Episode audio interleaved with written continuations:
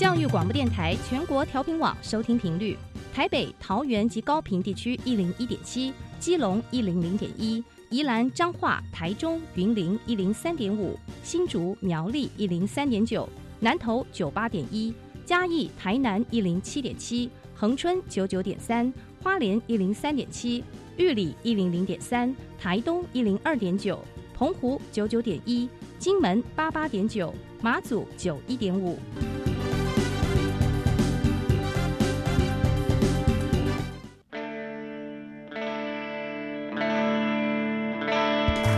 生命时时有惊喜，生活处处是学习。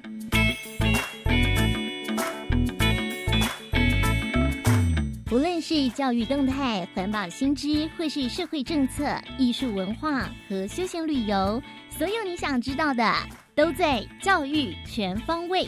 每周日上午十点零五分到十一点，邀请您与我们一同打开学习新视野。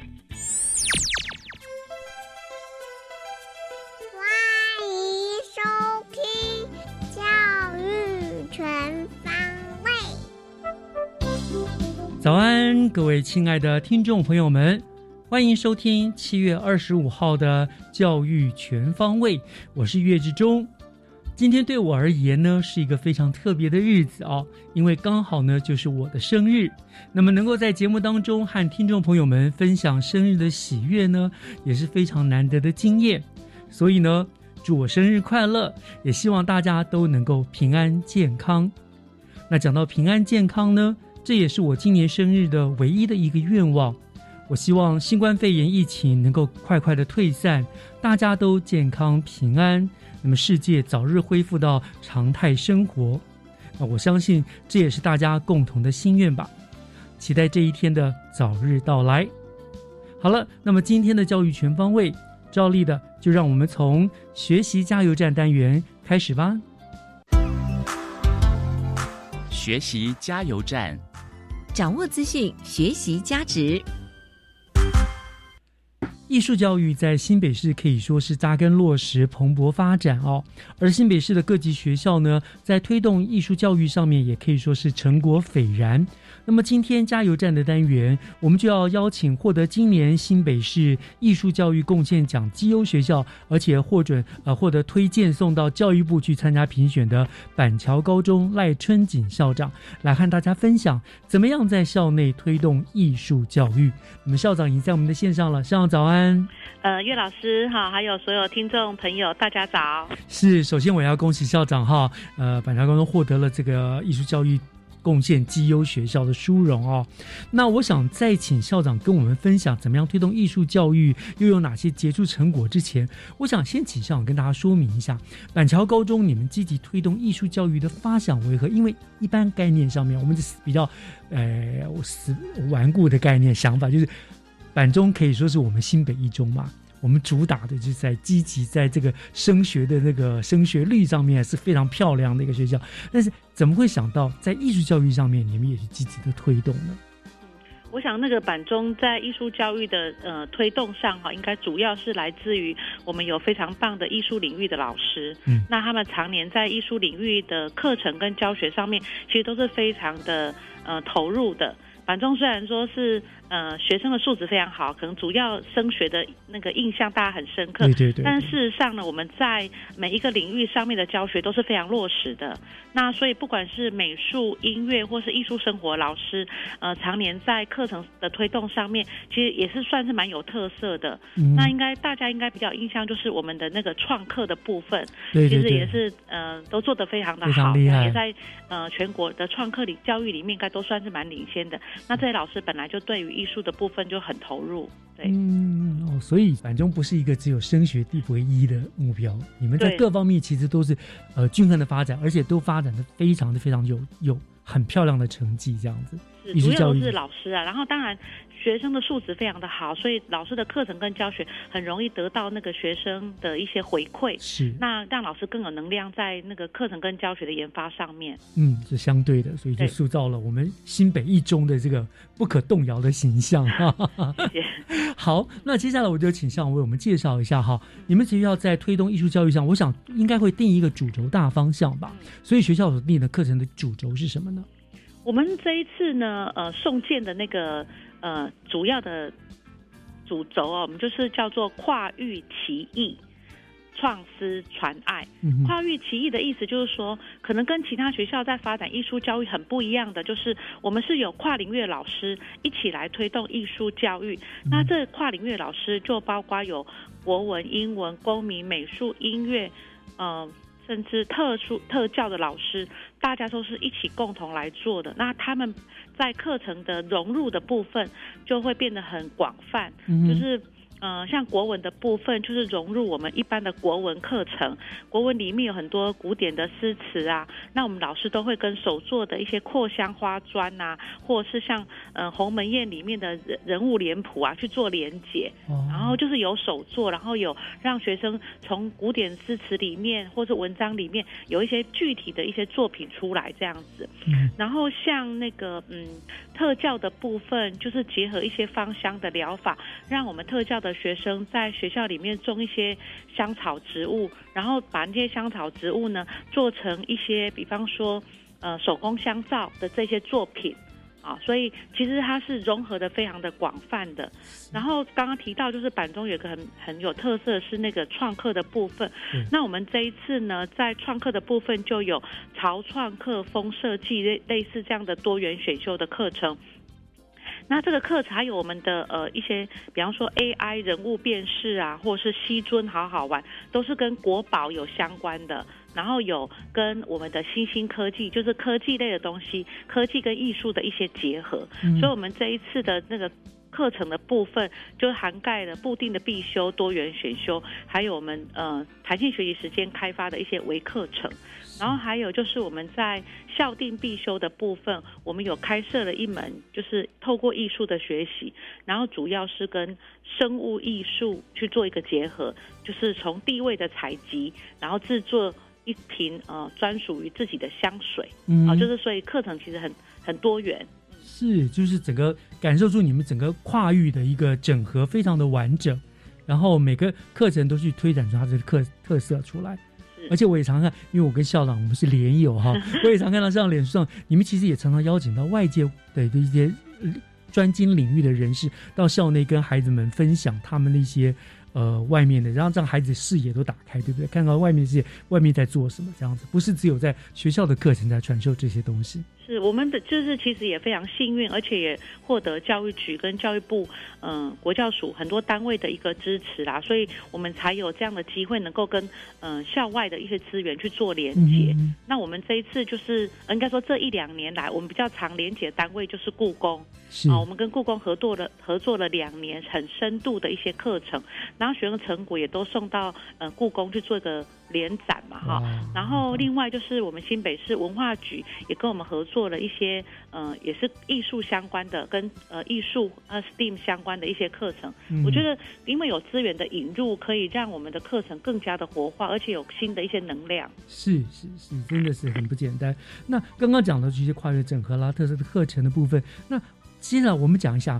学校里面有一些的艺文活动，好不好？好，嗯，这个部分。好，我们学校的艺文活动哈，比较呃一一般例行性的，就是当然每一年都会有一些呃，像我们高一的学生，他们有做班级的呃音乐会，就是我们音乐老师呢，让利用那个音乐课的课堂，让每个班自己设计自己班级的音乐会，那每个同学都要上台去做演出，他们从音乐会的呃节目单、海报的设计、邀请函这样子，那二十个班的学生都有做。我觉得这个很特别，然后就在音乐课的时间可能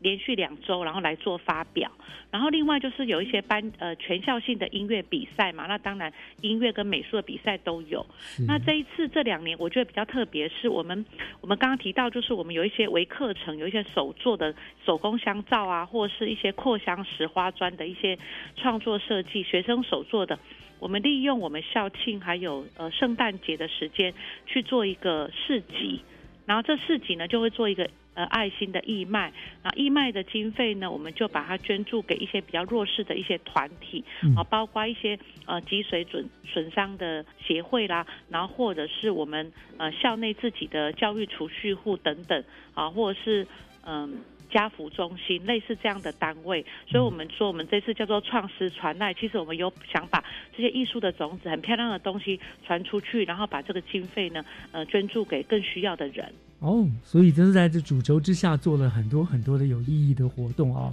那我想呃校长以您一校的领导者的角度来看啦，您觉察哈，你们这样子长板中长期的致力了艺术教育的推动，为学校带来什么样子的改变？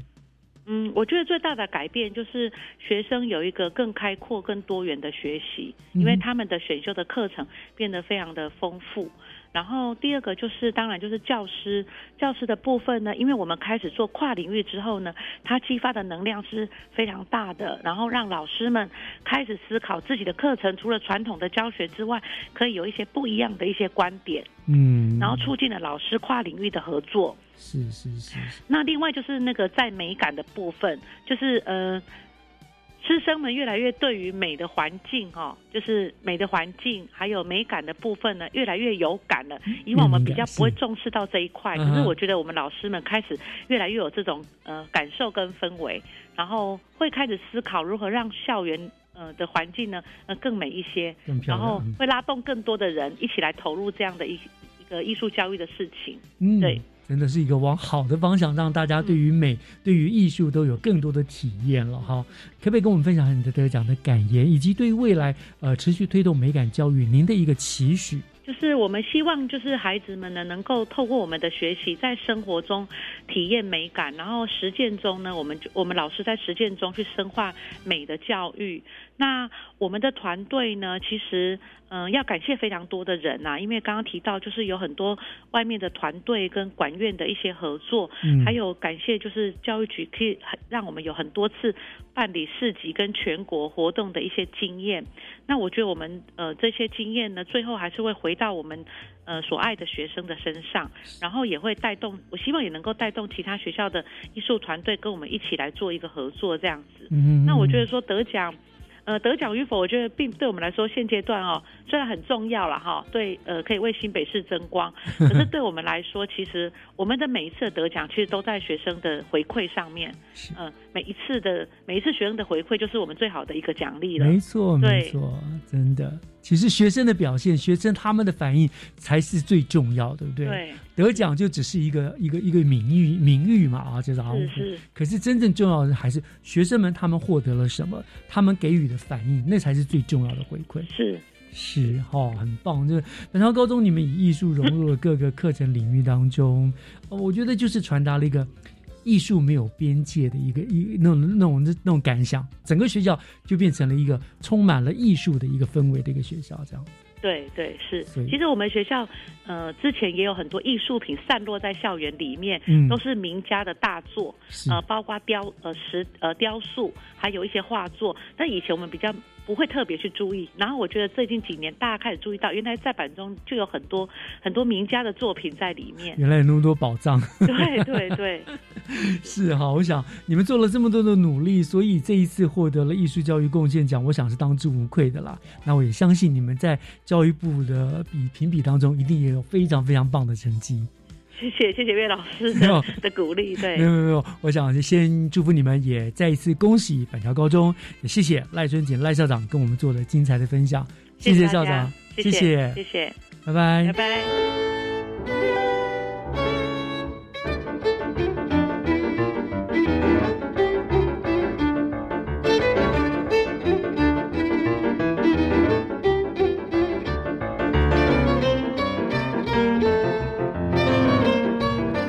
接下来请听教师小偏方，讲台下的教学经验良方，请听教师小偏方。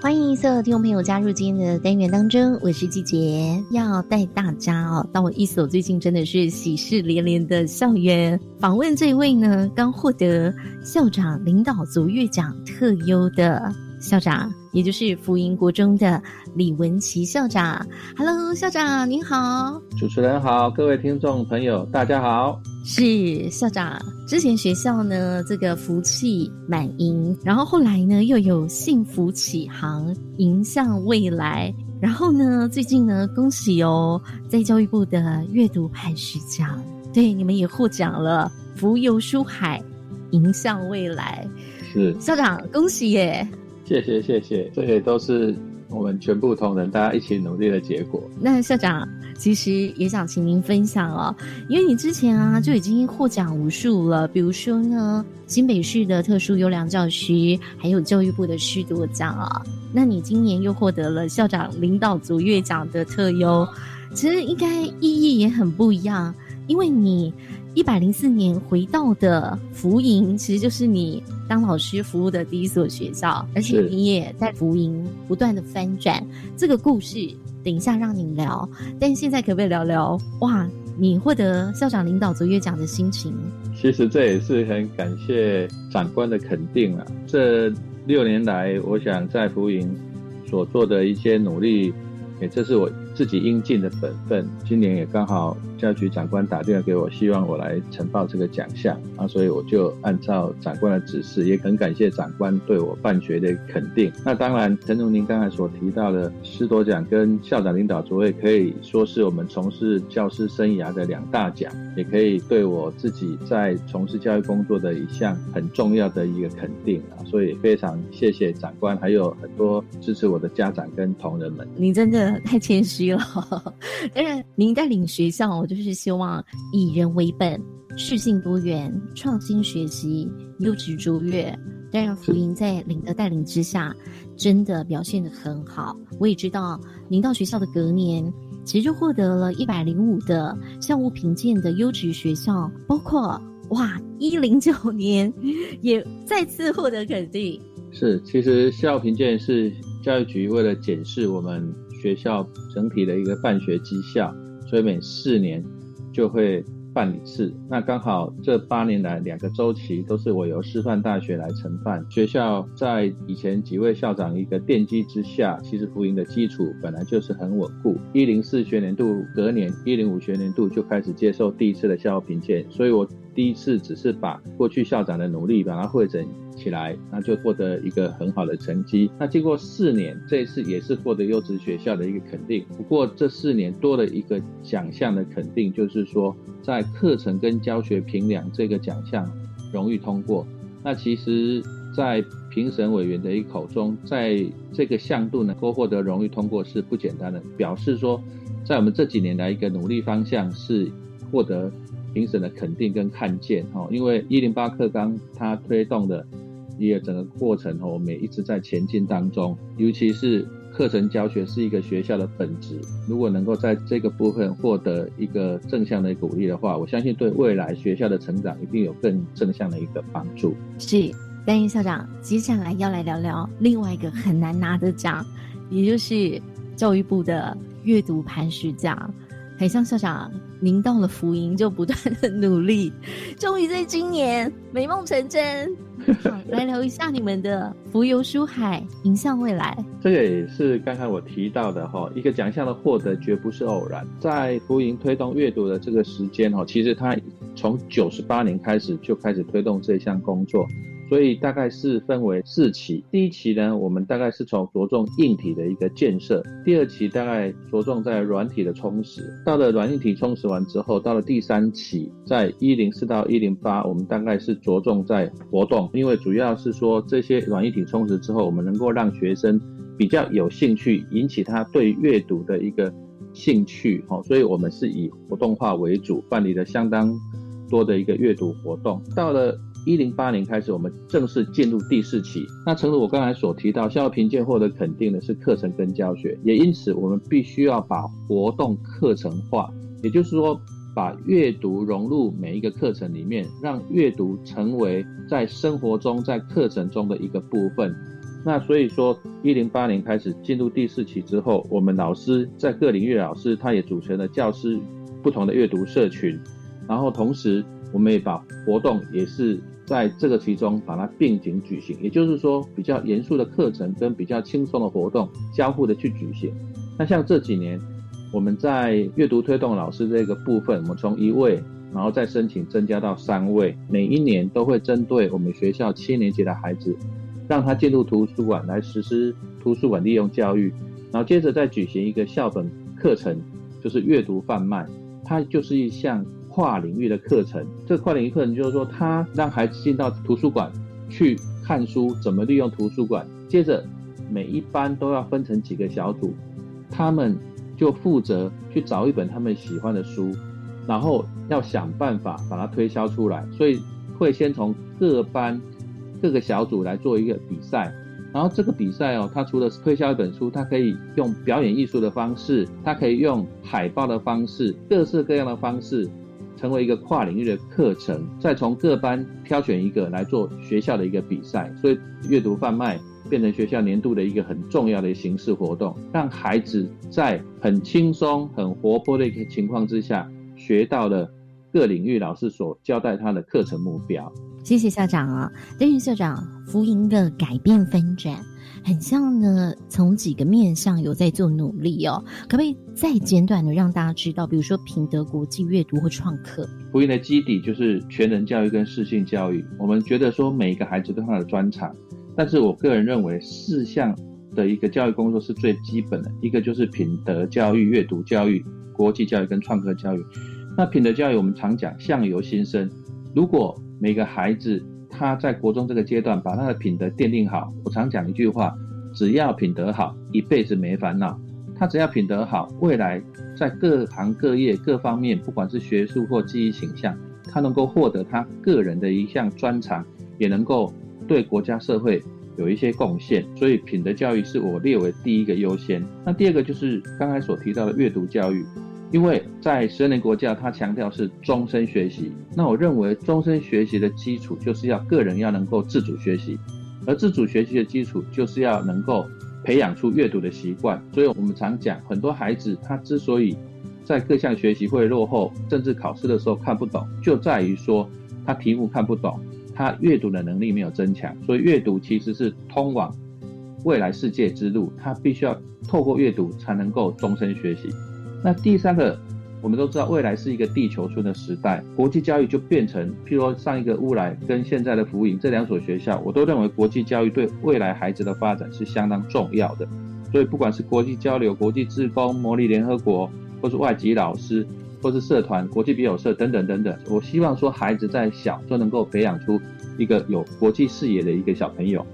那第四个就是创客，福音国中是新北市第一所推动创客的学校，也是我当时我们林腾蛟林局长，就是现在林次长，他派我来福音国中的第一项的重要任务。所以福音国中是现在新北市创客社群学校。那我们也结合一零八课纲的科技领域，我们成立了许多的工坊，目前福音国中也有职业示范中心，所以我们把创客中心、科技的生活工坊跟职业示范中心做一个融合，让孩子能够学到动脑想、动手做，培养出一个具有创造力的孩子。所以我相信在以上四个重点教育的推动之下，福音国中在这几年这样做下来，表示说已经获得一个家长的肯定，还有很不错的一个教育的成果。没错，我也知道你们善用创客啊、哦，近期呢很像也做了防疫的面罩啊、哦，有垒球队的孩子哦送到了松罗部落，蛮感动的。好，校长真的很谢谢您的分享，哎，真的让我们知道福营呢很努力的进行在地的深耕，那未来也是值得期待的。今天就再次谢谢我们李文琪校长的分享哦。谢谢主持人，谢谢各位听众。以上就是今天的单元，我们先休息一下，等一下回来继续锁定由岳志忠老师主持更精彩的教育全方位。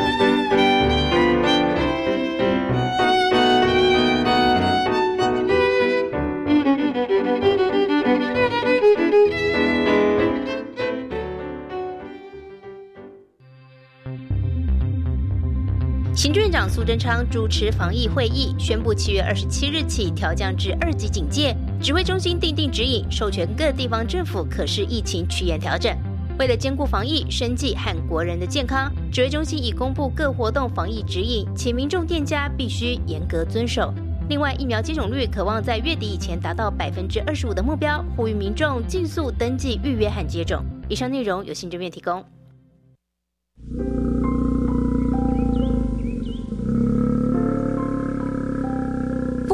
黑熊宝宝被困在陷阱里了。台湾黑熊的保育需要你我关心。由燕子及杨平世老师主持的《自然有意思》将在教育电台生动全世界粉丝团直播哦。七月二十七号星期二上午十一点到十二点，一起来听听台湾黑熊的保育现况，救救黑熊宝宝吧。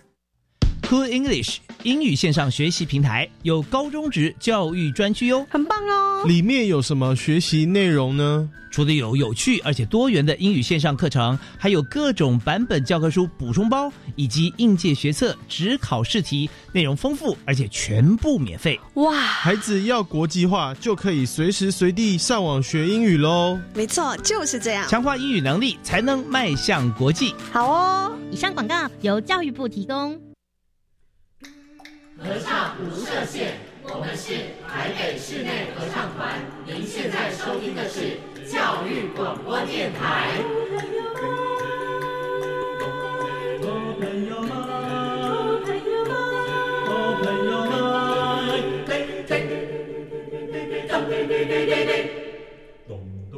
们，就爱教育电台。嘟嘟嘟嘟。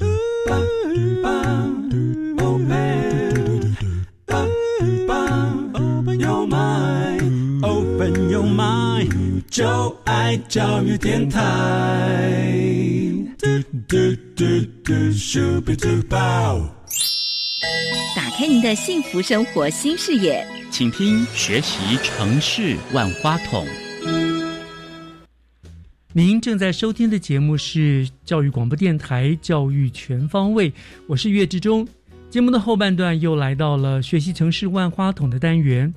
我们知道我们新北市的幅员非常的广大，所以呢各项的人文自然或者是物产的资源呢也相对的丰富多样。那么今天万花筒的单元，我们就要连线新北市政府原民局的陈碧霞副局长，我们要请副局长来为大家介绍新北市一个非常特别的原住民族特色农园。那我相信呢，很多听众朋友都跟我一样哈，我们真的不知道原来新北市还有一个这样子的一个原住民族的一个农园。那么我们就赶紧的请陈副局长来为我们大家做一个介绍。副局长您好。呃，主持人以及市民朋友大家好。是，非常感谢副局长接受我们的电台的访问哈。副局长您本身也是原住民族对不对？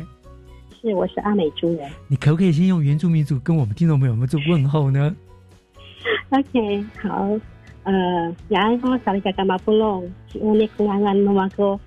好，虽然我不，我我我我我的意思就是说，呃，大家好，哦，弟兄姐妹们，嗯、大家好。那我的原住民的名字叫做吴内。我那个副局长好，谢谢，非常感谢副局长哈。那嗯，讲到我们回到主题啦，这是我真的是第一次听说到新北市有所谓的原住民族的特色农园哦，所以我想一开始是不是就请副局长为大家来呃简单的大概讲一下这个背景好不好，就是原住民族特色农园成立的一个背后的有什么样的故事，什么样的背景。嗯，是，那其实呃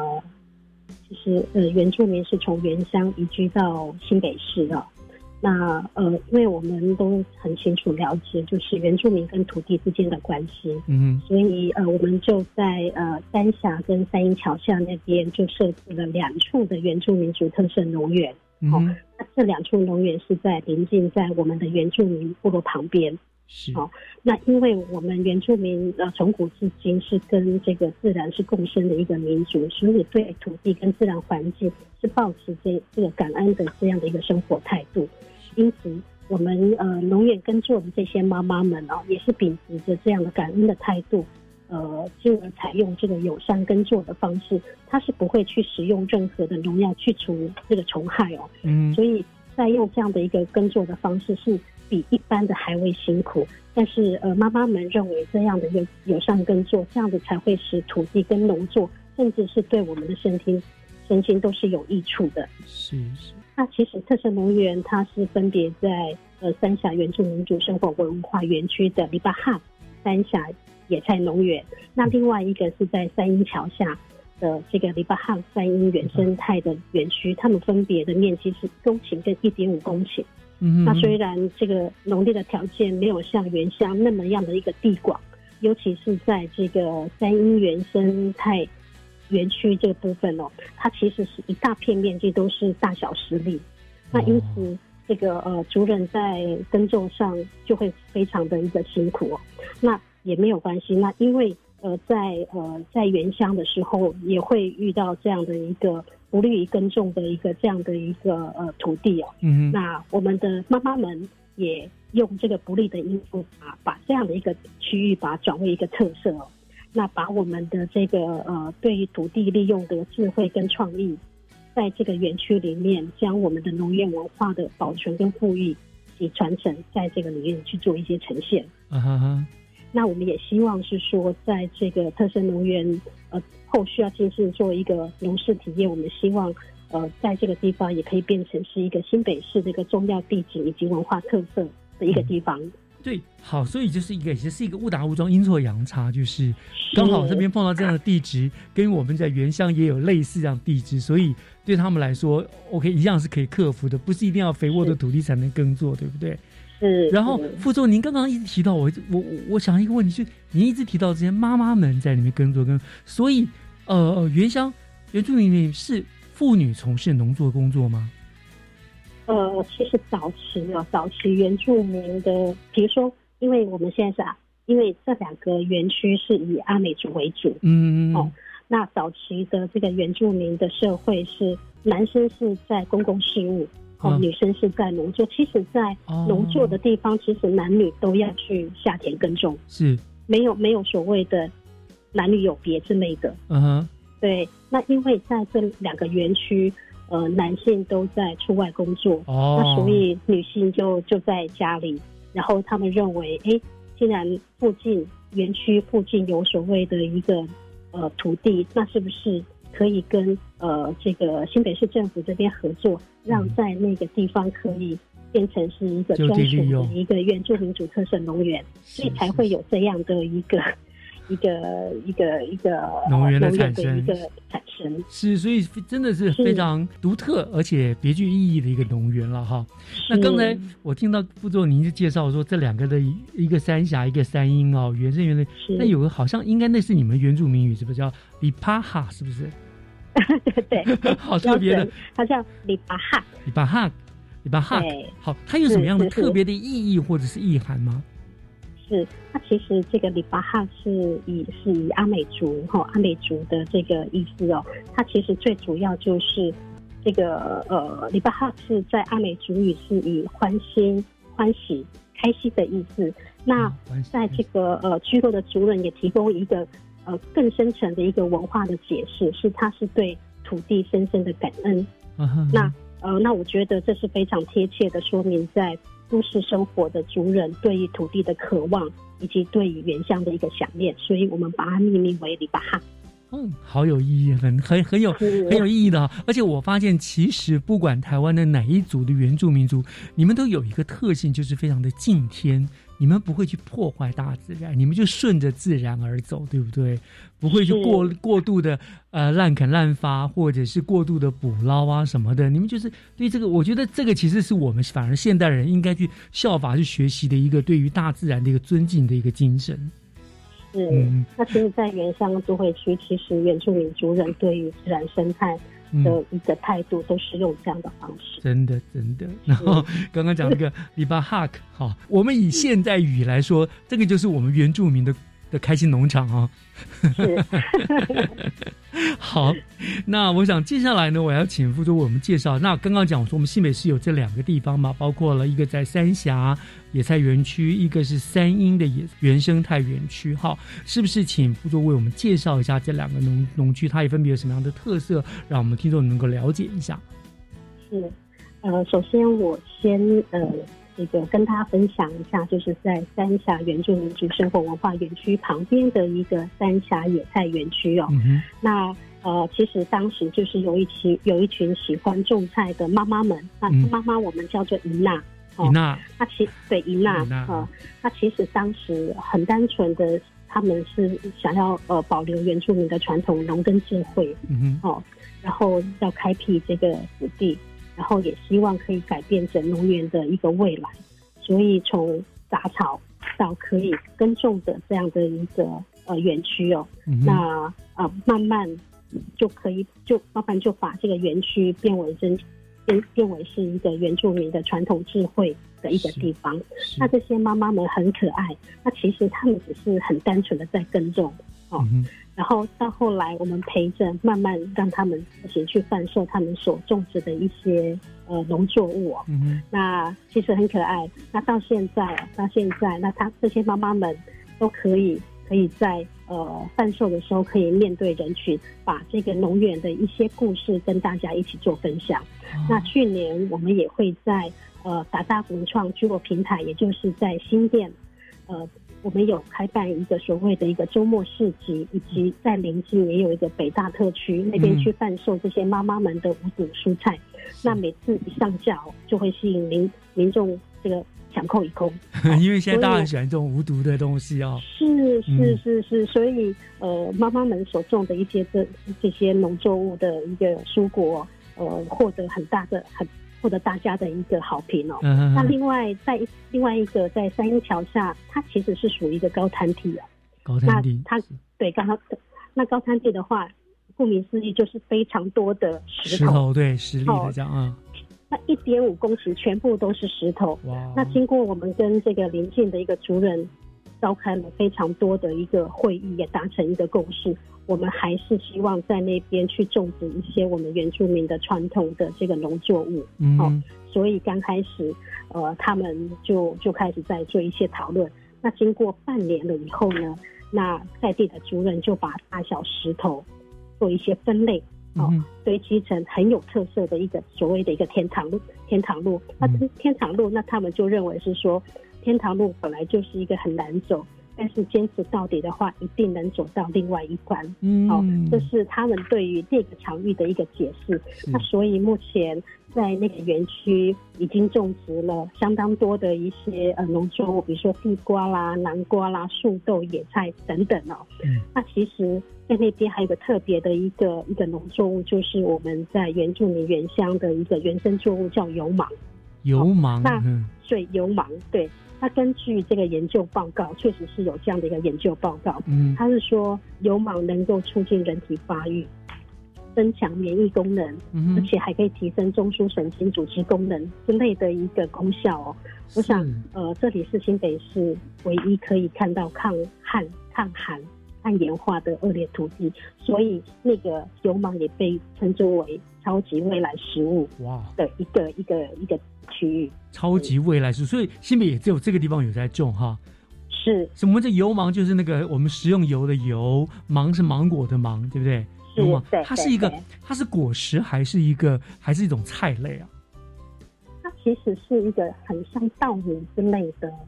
呃，一个农作物。稻米之类的农作物，哦，对对对，哦，蛮特别的哈。就冲着油芒，我们真的可以有机会应该去那边走一走、看一看哦，也很特别。欢迎。好，我们介绍到这个地方哈，这个呃，副督我们介绍这两个园区啊的特色啊，我想我们要稍微休息一下，听一段音乐后回来呢，当然我想大家对这个园区还有很多很好奇的地方，我们再请副督继续为我们介绍下去好吗？好，那我们就稍后回来。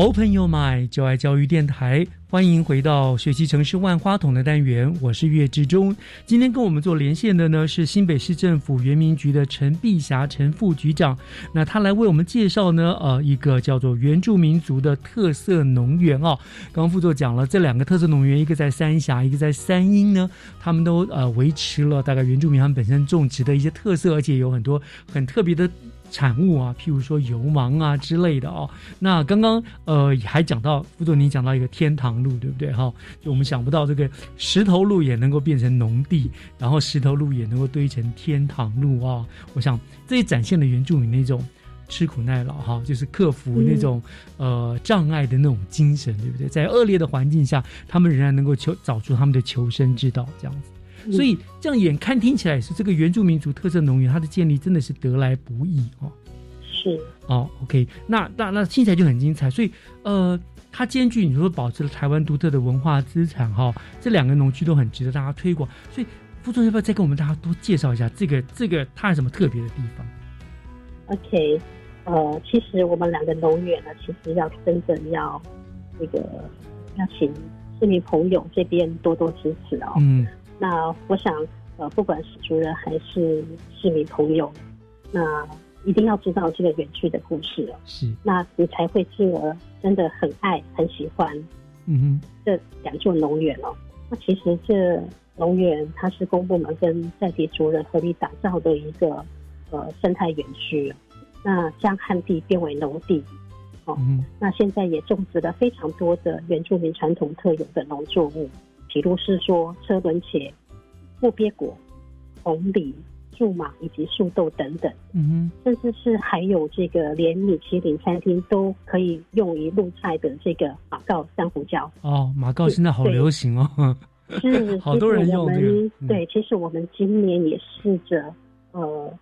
这个马告马告是不是可以在三峡园区这边可以种植，那也很高兴就是说我们在四月份去看的时候，确实它已经长出来了。嗯嗯嗯。哦，所以在那样的一个环境，那其实原住民的呃特有的一些农作物，其实也可以在那边去做一些耕种。我想这个农区，呃，这个可以说兼具这个生物性、季节性、实用性，同时也可以善用当地的环境来结合我们原住民传统的农村文化。打造独一无二在新北市的原住民特色农场，是我觉得这个很特别哈，就是原住民朋友大概他们来到了呃，因为呃生活的关系啊，来到了都会区啦，但是他们还是怀念原乡，然后就复制了在原乡的一个呃生活耕作的一个呃情景啊，这也是非常非常难得，而且很值得我们尊重，就是保存了这样子的一个文化特色。那您刚刚讲到说，这个其实是公部门跟当地在地主人合力打造，意思是说那个土地还是我们新北市政府所有的，是，然后他们等于政府所有，对，提供他们使用，就是市府所允许的这样子。那其实最主要可以成功打造的、呃、特色农园，不外乎就是在地主人的共识。嗯哦，那其实，在原乡对于任何的公共事务的一个讨论，一定都是透过在地主人达成共识，那政府单位。再加上政府单位这边的合力，才可以促成这个特色农园。嗯，所以我相信你们原民局一定也很高兴，我们新北市能够有这样两个特色的农园出来哈、哦。是，它算是一个示范的一个作用。示范的，那可以在新北市确实是可以让原乡的农作物，呃。移植到这个新北市，是是是是。嗯，这样我就想到就是说，其实呃，现在我们大家不知道大家有没有听过什么都市农业了，好像像我们新北市，其实大部分、嗯、可以说是也是个都会城市了哈。那通常很多会在都会的市郊形成了一些所谓的都市农业，那市民朋友他们会说是去认养个农园啦，或者是在自己家的屋顶上面去种菜啊等等的哈。那其实很多人都会有一些拥有一个自己的小的农园的一个美梦了哈，就像在阳台上面用什么保特瓶种出绿豆芽也很开心，像我们家也是种花，不知道为什么它突然就长出辣椒那个青椒来，我们好高兴，然后它真的不断长，然后真的就可以入菜，真的很高兴，就是所以大家多多少少都有一点点那种什么就开心农场，自己有一个小农场的这样子一个梦美梦啊、哦。那我听说你们今年原民局也特别规划了一个所谓呃原民农生活食农及农事体验的这样子的一个活动的，要供市民朋友们 来, 来办理，是不是？那是不是可以跟我们呃说明一下，为什么我想要办这样子的活动？那它呃还有对于农业你们未来有规划，有什么样子的一个发展一个规划？是，嗯，其实很单纯，我们是希望让社会大众市民可以更加认识这片土地，那也可以透过这样的一个农园去了解一个族群的一个文化。嗯，那所以在去年开始，我们就办理的呃，食农教育跟农事体验，这是一个示范的一个活动。那没想到回响很大哦。比如说像是食农教育，它它这个活动其实就是要让这个呃参加的民众学习原住民野菜的采集跟烹饪。嗯哼。那农事体验就是让民众走进农园，呃，可以接触到这个土地哦。这不仅是在都市生活中很难得的一个经验了。那也可以从一日农夫学会自食其力、自耕自主这样的一个呃方式哦。那在这个农园，除了认识原住民族之外呢，也会也学也会学会着感恩跟回馈大自然。嗯，那唤醒大家对于爱护自然生态的这样的一个重视哦。那我们也希望在这个地方成为都会区族人的一个特色产业。我想，呃，园林局未来也会仍然会持续投入辅导以及陪伴这些妈妈们，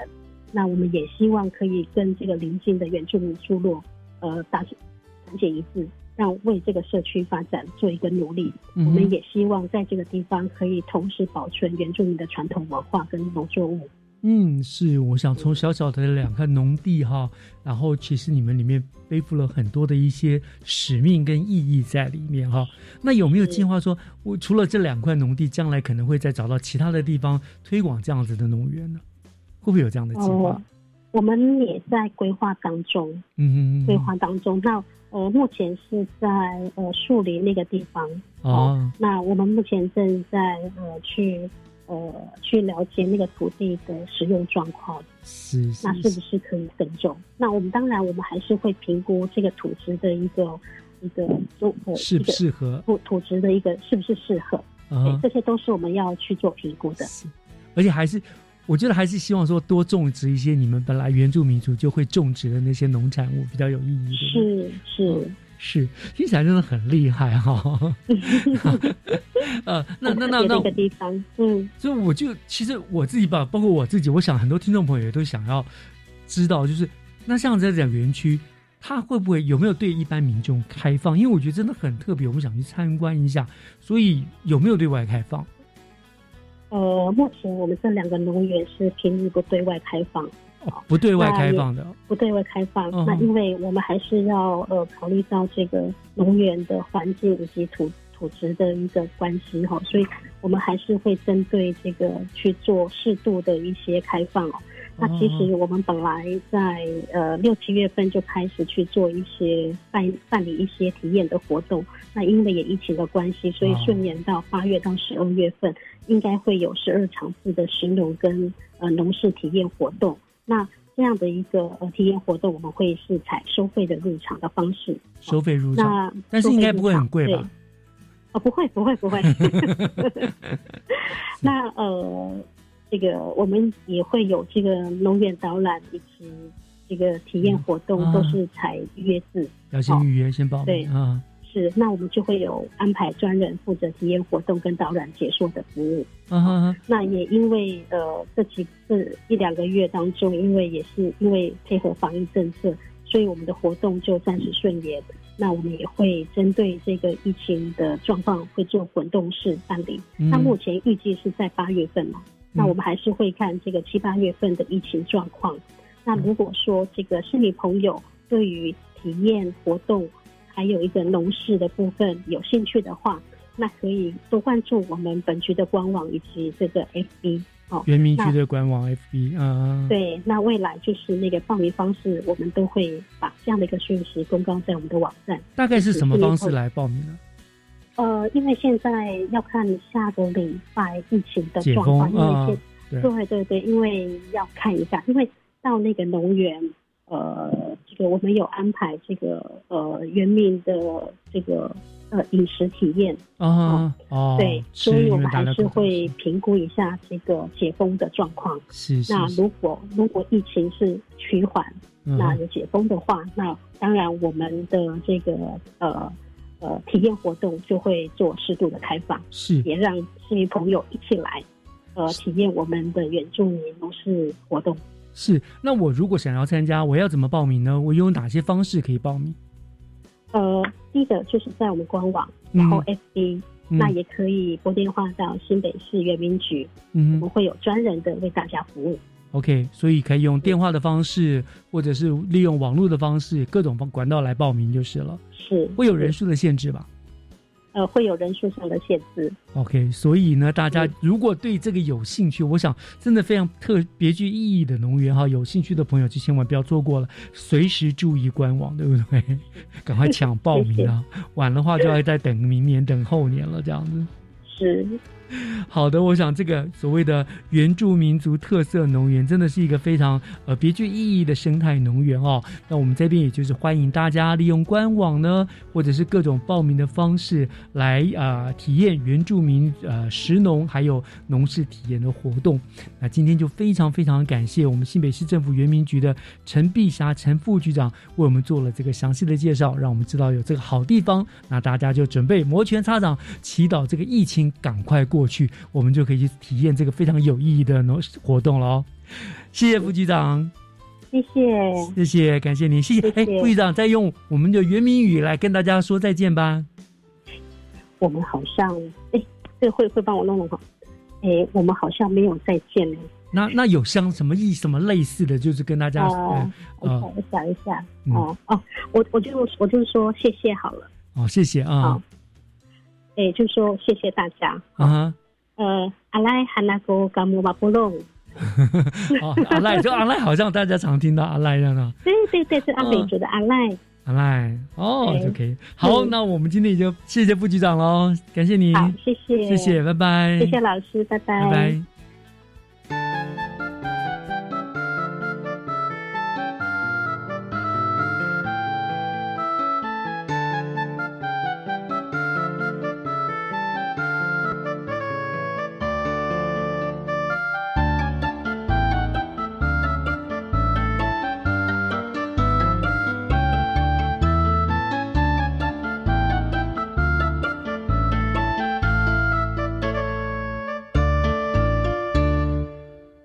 好了，今天的节目就进行到这儿了，感谢您的收听，我是岳志忠，教育全方位，我们下个礼拜天见，拜拜。